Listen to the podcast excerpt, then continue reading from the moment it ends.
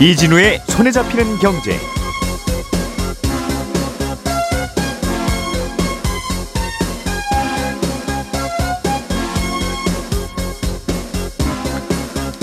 안녕하십니까 이진우입니다. 한미일 세 나라 정상회담이 열렸는데요. 이 자리에서 논의됐던 많은 이슈들 중에 특히 우리나라 경제에 영향을 줄 만한 것들은 뭐가 있는지 좀 자세하게 분석하고 정리를 해보겠습니다. 회사가 직원들에게 지급하는 복지 포인트도 근로소득세 부과 대상이라는 법원의 판결이 또 나왔습니다. 법원은 이 복지 포인트가 통상 임금으로 인정까지는 안 되지만 그래도 근로소득으로는 봐야 된다고 판단을 했는데 법원은 왜 이런 판단을 했는지 그리고 이번 판결의 쟁점과 파장은 뭘지 살펴보겠습니다. 중국의 중앙은행이 기준금리를 소폭 내렸습니다. 이 소식도 챙겨서 들어보겠습니다. 8월 22일 화요일 손에 잡히는 경제 바로 시작합니다. 우리가 알던 사실 그 너머를 날카롭게 들여다봅니다. 평일 아침 7시 5분 김종배의 시선 집중.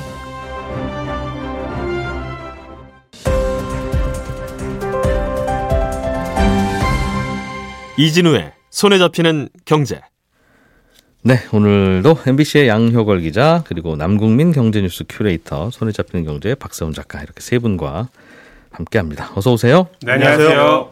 자, 오늘은 한미일 정상회담 이야기 남궁민 큐레이터가 준비해 오셨는데 어, 이런저런 발표도 했고 합의도 됐는데 경제 분야에서도 여러 가지가 발표가 됐어요. 어, 보통 이런 이야기 듣다 보면 그냥 다 뜬구름 같아서 뭐 그냥 만났다는 얘기구나 싶은데 이게 나중에 하나하나 또 짚어보면 아 그게 그때 그래서 생긴 변화구나라는 경우가 많아서 이건 이건 이벤트 있을 때 좀 정리를 해보면 좋은데 경제 분야에서는 어떤 내용들이 좀 들어 있었어요? 네, 이번에 세 나라 정상이 모였고 외신에서도 굉장히 의미가 큰 합의가 있었다 했는데 아무래도 관심이 이제 안보에 쏠리다 보니까 경제 예. 이슈는 자세히 알려지지 않고 있거든요. 음. 그래서 이날 회담 내용 중에서 경제적으로 음. 중요한 문제가 많아서 한번 정리를 해봤는데요. 대개 이 이런 저 이슈는 정치부 기자들이 나가서 취재해서 쓰기 때문에 그렇죠. 무슨 합의를 해도 항상 안보 정치 이쪽으로 네. 정리가 되더군요. 네. 예. 그래서 이번에는 경제 내용을 쏙 뽑아가지고 음. 정리했는데요. 예. 크게 키워드 세 개로 정리할 수 있습니다. 음. 첫 번째 키워드는 공급망인데요. 세 나라가 공급망 조기 경보 시스템을 구축하기로 했습니다. 예. 그러니까 코로나 때 중요한 원자재나 부품이 모자라서 뭐 공장이 멈추고 물가가 급등하는 경험을 했잖아요.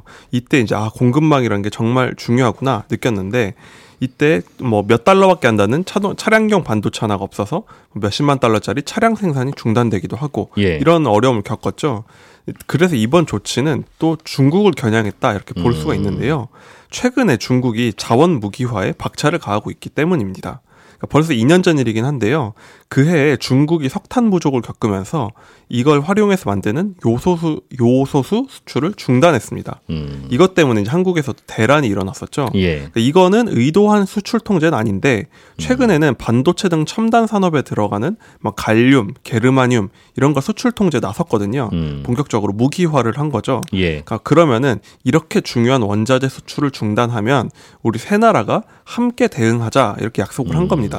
지금도 우리도 중국산 원자재 많이 의존하고 있고 예. 또 일본 2011년에 히토류 금수 조치를 당하면서 음. 치명적 타격을 입었던 만큼 네. 굉장히 관심이 많은 문제입니다. 음. 이건 우리 입장에서는 뭐 도움이 되거나 고마운데요. 우리는 원자재 부품 수급하는 데 있어서는 미국, 일본보다 우리가 더 잘할 게 없는데 그래도 문제 생기면 같이 도웁시다 하니까 그건 좋은 일 같고. 네. 음, 네. 그래서 구체적으로 어떻게 하냐 얘기를 들어보면 음. 이 조기 경보 시스템이라는 건요 한미일 세 나라가 파견한 제외 공간 인력들이 있잖아요. 예. 이 인력들이 이제 각자 다 이제 이런 물자 관리 같은 걸 하거든요. 그런데 이제 세 나라가 동향을 파악한 걸 이제는 함께 공유하자는 겁니다. 음. 그러니까 평소에 정보 수집을 하면 우리는 예. 이걸 알아왔어 이렇게 음. 공유를 하고 네. 만약에 위험 조짐이 보인다 하면 음. 음. 세 나라가 같이 모여서 협의를 하자는 겁니다. 음. 여기 내용 중에 이제 산업 장관들이 세 나라 산업 장관들이 주기적으로 모이는 내용도 있거든요. 예. 그러니까 이런 절차를 통해서 대비를 한다는 거죠. 음. 뭐 예를 들어 중국이 A 원자재를 한국에 수출하는 걸 중단하려고 하면 예. 미국이나 일본에 혹시 재고가 있는지 대체 공급선이 있는지 알아보는 음. 겁니다. 거꾸로 미국이랑 붙으면 또 한국, 일본이 도와주고. 예, 그렇죠. 어, 일본이 좀 곤혹스럽게 되면 미국, 한국이 좀 찾아주자. 네. 음. 이게 서방 일각에서 논의되던 경제판 나토라는 게 있는데요. 네. 한 나라가 이제 이런 경제적인 뭔가 공격을 당하면은 함께 대응하자 이런 얘기가 있었는데 이번 구조가 비슷한 구, 형태다 이렇게 볼 수 있습니다. 네. 예. 그리고 두 번째는요? 예, 두 번째 키워드는 기술인데요. 사실 요즘은 기술이 바로 안보랑 연결되는 세상이라 음. 뭐 이미 굉장히 중요하게 다뤄질 거다 예상했던 분야입니다.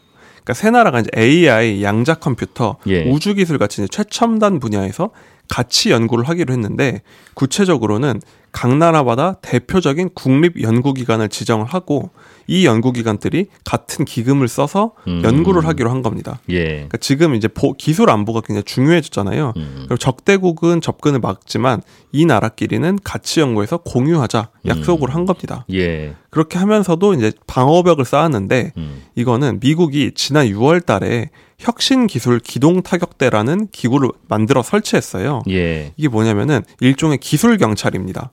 기술 빼내는 거 막는 전담 기구예요? 그렇습니다. 음. 기술 간첩을 잡는 기구인데 예. 한 일도 비슷한 성격의 기구를 각자 만들고 음. 그 기구들끼리 정보 공유를 하기로 한 겁니다. 예. 그러니까 기술계 인터폴 같은 역할이다 이렇게 볼 수 있는 거죠. 음.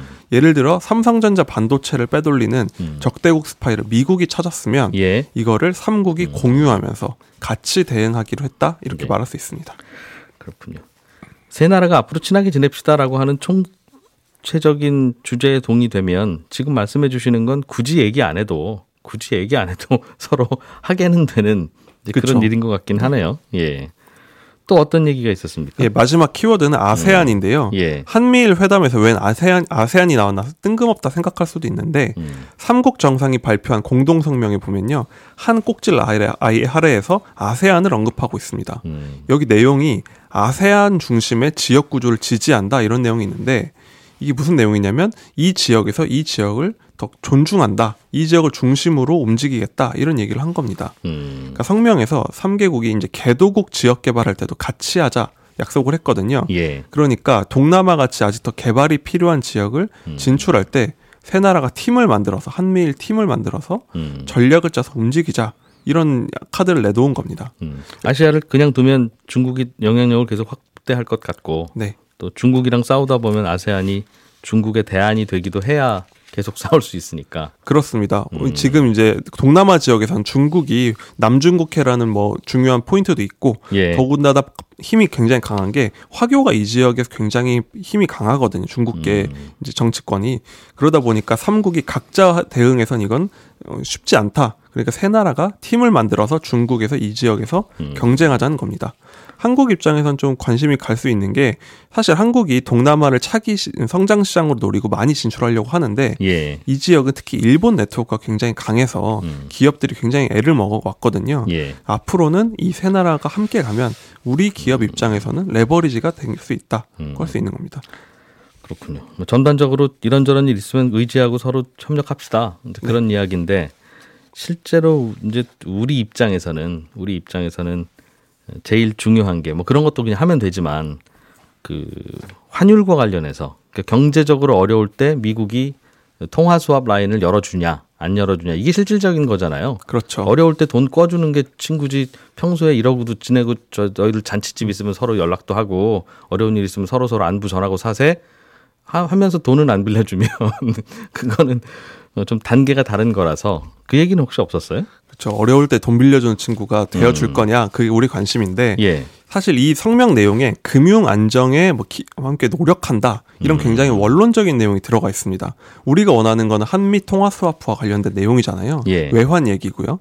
그런데 구체적인 내용은 아직 담겨 있지 않다 이렇게 볼 수 있는데 음. 그런데 지금 변화가 될 수 있는 기대하는 부분은 뭐냐면 현재 일본은 미국과 무제한 상시 통화 스와프를 체결한 상태입니다. 예. 그러니까 엔화는 무제한으로 달러로 바꿔주고 있거든요. 그러니까 일본은 금융 위기라는 건 없다는 거죠. 이론적으로. 그렇죠. 이 예. 구조상 그렇죠. 음. 그런데 한국은 한일 통화 스와프를 하고 있습니다.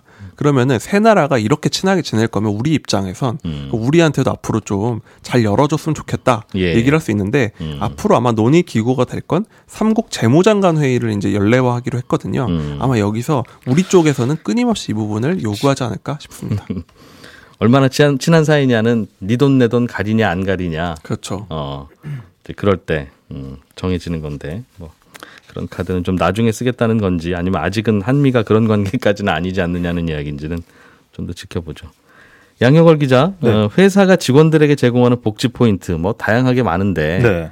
예, 회사에서 뭐 콘도도 주기도 하고 뭐 네. 각종 물품으로 주기도 하고 네. 어, 특히 이제 큰 회사 좋은 회사는 이런 거 많잖아요. 맞습니다. 음.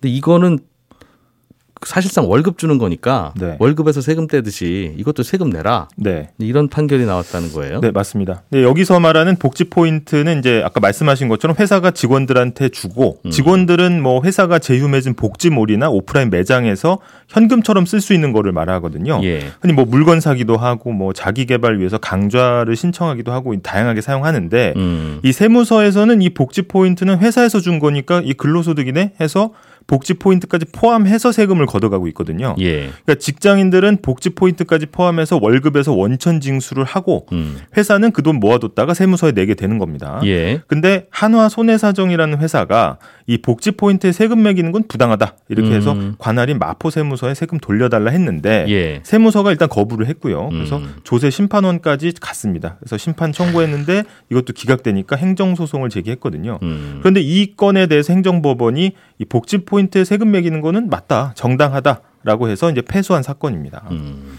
이 회사가 소송을 낸 이유가 뭡니까?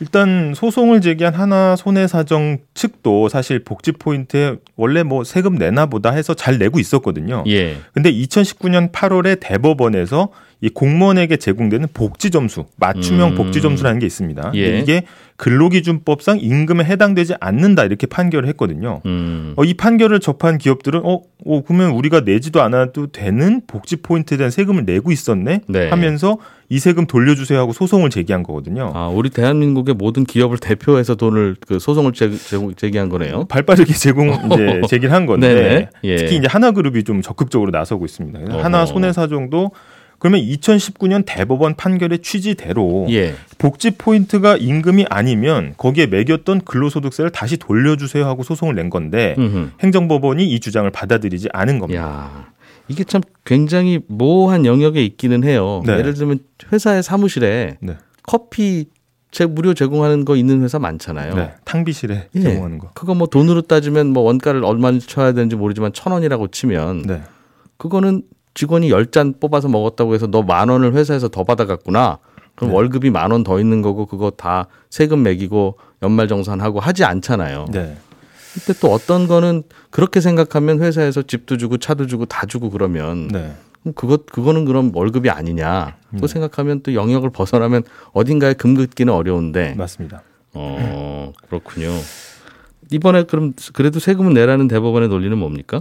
일단 어, 대법원에서는 복지 포인트 임금은 아니라고 했는데 행정법원에서는 세금 내라 이렇게 지금 얘기했다는 거고 예. 일단 대법원이 판단한 근로기준법상 임금 과 세금 부과의 기준이 되는 근로소득은 다르다라는 이제 법리를 채택한 겁니다. 네. 우리가 여기서 등장하는 개념이 바로 임금과 근로소득인데 네. 이 무심코 생각하면은 임금은 우리가 일해주고 대신 받는 돈, 근로 제공의 음. 대가로 받는 돈이니까 예. 이게 세법상 근로소득하고 같은 거 아니야? 이렇게 생각하실 수가 있는데 예. 법원은 이 두 가지가 엄연히 다르다고 본 거고요. 음. 근로소득이 임금보다 더 큰 개념이라고 본 겁니다. 아, 그 근로로 네. 받는 대가로 받는 건 네. 월급 통장에 꽂히는 월급도 있고 네. 뭐 회사에서 각종 뭐 복지도 있을 수 있 는데 맞습니다. 네, 월급 통장에 꽂히는 건 임금, 네. 회사에서 주는 건 근로소득이긴 하지만 임금은 아닌 거다. 네. 그래서 법원은 이제 임금은 일하고 직접적인 대가로 받는 금품, 돈을 이야기하지만 음. 근로소득은 꼭 일의 대가가 아니더라도 근로의 대가가 아닌 복리 후생적인 수당도 다 근로소득에 포함이 된다 이런 논리입니다. 그래서 정리를 하자면 이 회사가 직원들의 복지를 위해 준 포인트는 직접적으로 근로 시간을 제공하고 받은 돈은 아니지만 예. 회사의 담임으로서 생기는 따라오는 수익이니까 음. 이거는 세금 피할 수 없다 이런 거고요.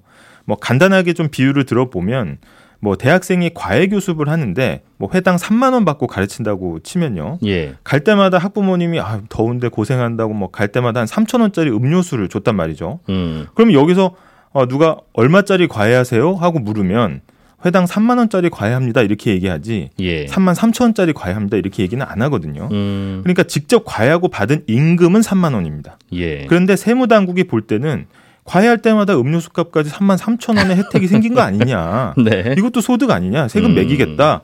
그러니까 근로소득은 3만 3천 원이다 이렇게 본 거고요. 야, 과외하러 안 갔으면 3천 원짜리 음료수 마실 일도 없는 거 아니냐. 음. 과외 그만두면 이거 사라지는 혜택이다. 근로에 부수적으로 따라오는 혜택도 소득이다. 그래서 음. 세금 매긴다. 이런 입장인 겁니다. 아, 게다가 이제 법원은 세금을 안 내도 되는 경우는 시행령에 하나씩 열거를 해놓는데 네. 여기에 포함이 되지 않는 이상 웬만하면 다 근로소득으로 보고 음. 세금은 내야 된다는 거고요. 예를 들어서 우리가 임금이 얼마입니까 했을 때 이런 계산에서 빠지는 위로금, 뭐 음. 특별 상여금, 학자금, 장학금 이런 것도 사실 넓게 보면은 세금 매길 수 있는 근로소득이니까 예. 세금 내라. 뭐 이런 입장입니다. 음. 월급까지는 아니지만 네. 참 모호하네요. 그러니까 커피를 회사에서 그냥 무료 제공하면 그거는 네. 회사에서 책상 주고 의자 주는 거랑 똑같다라고 네. 보는 거고. 네. 뭐 휴가철 콘도를 무료로 제공합니다. 네. 이거는 월급은 아니지만 복지 포인트로 주면 근로소득이라고 할 수도 있는 네, 거고. 근로소득이라고 볼 수 있는 복지 포인트로 안 주고 회사에서 콘도 사놨으니 신청하고 쓰세요라고 하면 그건 또 다시 커피로 돌아가는 거잖아요. 똑같은 건데. 다시 커피적인 성격이 있는. 근데 휴가비로 20만 원 드리겠습니다 하면 이거는 또 그럼 급여가 돼 버리는 거라서 또 근로소득이 돼요. 똑같은 거 주는 건데 형식에 따라서 이렇게 다르게 분류하면 네. 좀 모, 굉장히 모호하기는 한데요. 네. 그런데 한 가지 설명 듣다가 걸리는 건 알겠어요. 우리나라는 그럼 딱 그렇게 칸막이 쳐서 그렇게 한다고 하더라도 네. 공무원들한테도 똑같이 복지 포인트 비슷한 복지 점수가 주는데 네. 그거는 아니다. 똑같이 포인트를 줬는데 근로소득도 아닌 걸로 이건 책상 의자 같은 겁니다. 네. 로 빼고 그러니까 네. 똑같이 복지 포인트로 같은 콘도를 가도 네. 공무원이 가면 책상 의자, 네. 민간인이 가면 그거는 소득. 네, 이렇게 분류하는 게 이상하다 정말. 네. 이라는 생각은 드네요. 그래서 이제 이 나오는 얘기가 공무원 복지 점수에 대해서는 지금 소득세 안 매기거든요. 그래서 예. 그러면 이거 조세 형평성이 위반되는 거 아니냐 이런 게 이제 한화 손해사정 측의 논리인데 네. 아, 똑같이 이제 복리 후생을 위해서 지급하는 건데 공무원한테 주는 건 세금 안 매기고 음. 민간 기업에서 직원한테 주는 건 복지 포인트는 세금 매기냐 이거죠. 예. 근데 여기에 대해서 법원이 답을 내놨습니다. 아, 답을 내놨어요? 네, 법원이 와, 뭐라고 했냐면 예, 예. 공무원 복지 점수와 민간 회사에서 주는 복지 포인트 는 음. 이름은 비슷한데 둘의 성격이 엄연히 다르다는 거고 예. 왜 다르냐 했을 때 회사가 민간 회사가 주는 거는 직원의 직급이나 얼마나 오래 근무했는지 이런 걸 기준으로 해서 계속적 정기적으로 배정을 하고 복지 포인트는 네, 그리고 네. 이제 이 소송 제기한 측에서 보면 특근한 직원한테는 또 2만 원 정도 더 얹어 준답니다. 그러니까 이제 근로하고 밀접하게 연결이 돼 있다는 거고 예. 그럼 퇴직하면 남아 있던 포인트가 또 없어진다. 그러면 예. 이것도 일의 대가로 받는 건 아니지만 근로 조건하고 뗄래야 뗄 수 없는 거 아니냐는 거고 네. 그러면 근로소득 맞다. 반대로 공무원한테 지급되는 맞춤형 복지 점수는 음. 이미 상당 금액이 단체 보험료로 나가버리기 때문에 예. 이거를 어, 민간에서 주는 것처럼 자유롭게 쓴다고 보기는 좀 어렵고 공무원 후생복지에 관한 규정으로 이게 법령의 제한을 받기 때문에 이거는 우리가 손을 댈 수가 없다. 예, 현금처럼 쓸 수 있는 민간의 복지 포인트하고는 좀 다르다고 본 겁니다. 이게 단체 보험료가 뭔 어떤 보험인지는 몰라도 네. 우리도 샐러리맨들도 개별적으로 보험 그 보험료 내는데 네. 그럼 그런 건 회사에서 내주고 네. 보험료 낼 돈으로 다른 데 가면 그건 괜찮은 건지 사실은 이 글쎄요? 사정에는 사실 어. 엄격하게 구분한 거는 좀 복잡한 사정이 있긴 있는데요. 그러니까 예. 공무원 같은 경우에는 복지 포인트까지 전부 이제 월급으로 봤을 경우에는 거기에 음. 맞춰서 연금이라든지 이런 것들이 전부 다 재정비돼야 되는 문제가 있습니다. 그래서 복잡한 문제가 골치 있고. 아프겠죠. 네. 그러니까 이거를 월급으로 쳐주면 네. 어, 골치 아픈 문제는 있는데 골치 아프다고 납득되지 않는 논리로 그냥 받아들이라고 하면 네. 음. 게다가 이제 법원 입장은 또 뭐냐면 이 음. 복지 포인트 근로소득에 이제 포함을 시키지 않으면 네. 기업 입장에서는 세금 안 내려고 그 당연히 그건 그래요. 네, 예. 주구장창 복지 포인트만 늘려주고 그렇겠죠. 네, 임금은 또 제한되는 거 아니냐 이런 또 걱정이 있는 거고 그래서 음. 이 복잡한 사정이 얽혀 있고 지금 아직까지는 기업들이 제기한 이런 세금 돌려달라 이 소송에는 음. 승소 사례는 나오지 않고 있고요. 예. 2심으로 진행된 소송도 있기 때문에 결론이 그러게요. 어떻게 바뀔지 좀 음. 지켜봐야 될 것 같습니다. 과세를 하는 건 정당한 것 같아요. 네. 그렇지 않으면 회장님한테 한 5만 포인트 주고 이걸로 회장님 집 인테리어 하십시오. 네. 라고 하고 회사 돈 쓰더라도 할 말 없는 거 아닙니까? 네. 복지를 어디까지 보느냐에 따라 다르니까. 네. 다 과세를 하는 게 맞는데 이제 어디는 하고 어디는 안 하니까 네. 이렇게 논란이 있을 수 있는 것 같네요. 음. 자, 박 작가님. 네. 음, 중국이 기준금리를 내렸다. 그렇습니다. 요새 기준금리 내리는 나라들이 뭐 가끔씩은 있는 것 같긴 한데 주요국 중에서는 혼자 다른 방향으로 가는 것 같죠? 그렇죠. 근데 중국에는 기준금리라는 건 따로 사실은 없고요. 예. 대신에 중국 정부가 정하는 다양한 정책금리들이 있긴 한데 그중에 음. LPR이라는 대출 우대금리를 사실상 기준금리라고들 말을 합니다. 예. 그렇게 정해주는 대출금리 만기가 1년이냐 5년이냐에 따라서 1년 만기는 주로 기업 대출이나 가계 대출의 기준이 되고요.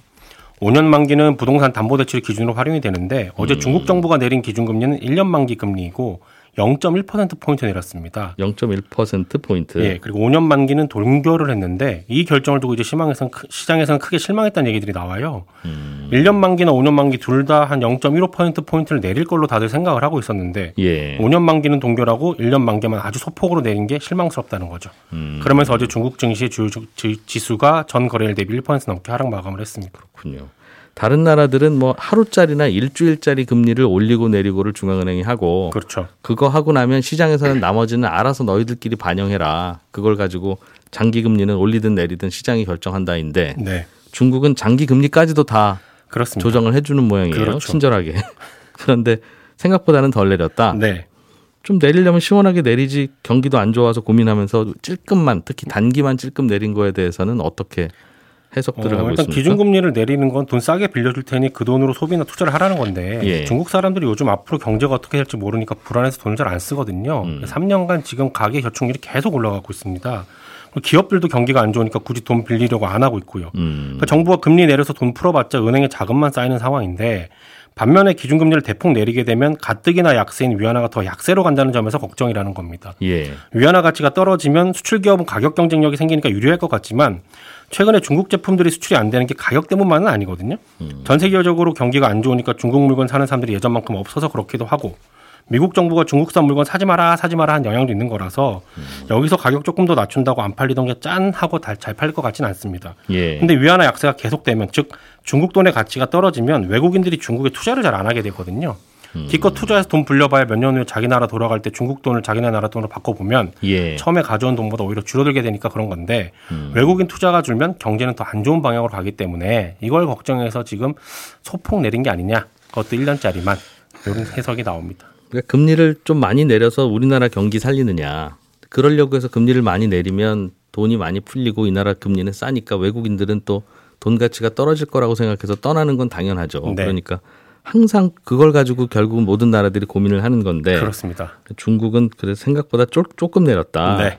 근데 그건 이해가 되는데 1년 만기 금리는 그래도 0.1% 포인트는 내리고 네. 5년 만기 금리는 그대로 뒀다는 건 예. 5년짜리 금리는 안 내리고 싶다는 중국 정부의 의사가 반영된 건데 그렇습니다. 왜 그럴까요? 그게 주택담보대출의 기준이 된다고 말씀드렸잖아요. 예. 근데 지금 중국의 부동산 개발 회사들이 힘든 게 사람들이 아파트를 안 사기 때문인데 그럼 네. 당연히 금리를 내려서 사게끔 만들어야 되지만 그렇지 않는다는 건 중국 정부가 의도적으로 지금 부동산 개발 회사들을 돕지 않으려고 한다라는 뜻으로도 해석이 됩니다. 아, 그 금리 낮춰줘야 실제로는 아파트 사기 도움되는데 그렇게 하는 이유는 민영 부동산 개발 회사들이 가지고 있는 토지 사용권이라는 게 있거든요. 음. 이 토지 사용권을 국영 부동산 개발 회사들이 흡수를 하게 한 다음에 네. 국영 개발 회사들이 부동산 정책을 컨트롤할 수 있게끔 만들어 가려는 게 아니냐 라는 아, 해석이 나옵니다. 그 중국의 모든 건설회사는 우리나라 LH 같은 걸로 통합한다. 그렇습니다. 그냥 나라에서 다 할게. 그렇죠. 민간한테 맡겨봤더니 정신없이 이상한 곳에 아파트 짓더라. 그렇습니다. 그런 해석이 나옵니다. 그렇군요. 예, 박세훈 작가, 양효걸 기자, 남궁민 큐레이터 세 분과 함께 했습니다. 저희는 내일 아침 8시 30분에 또 재미있는 뉴스들 들고 돌아오죠. 이진우였습니다. 고맙습니다.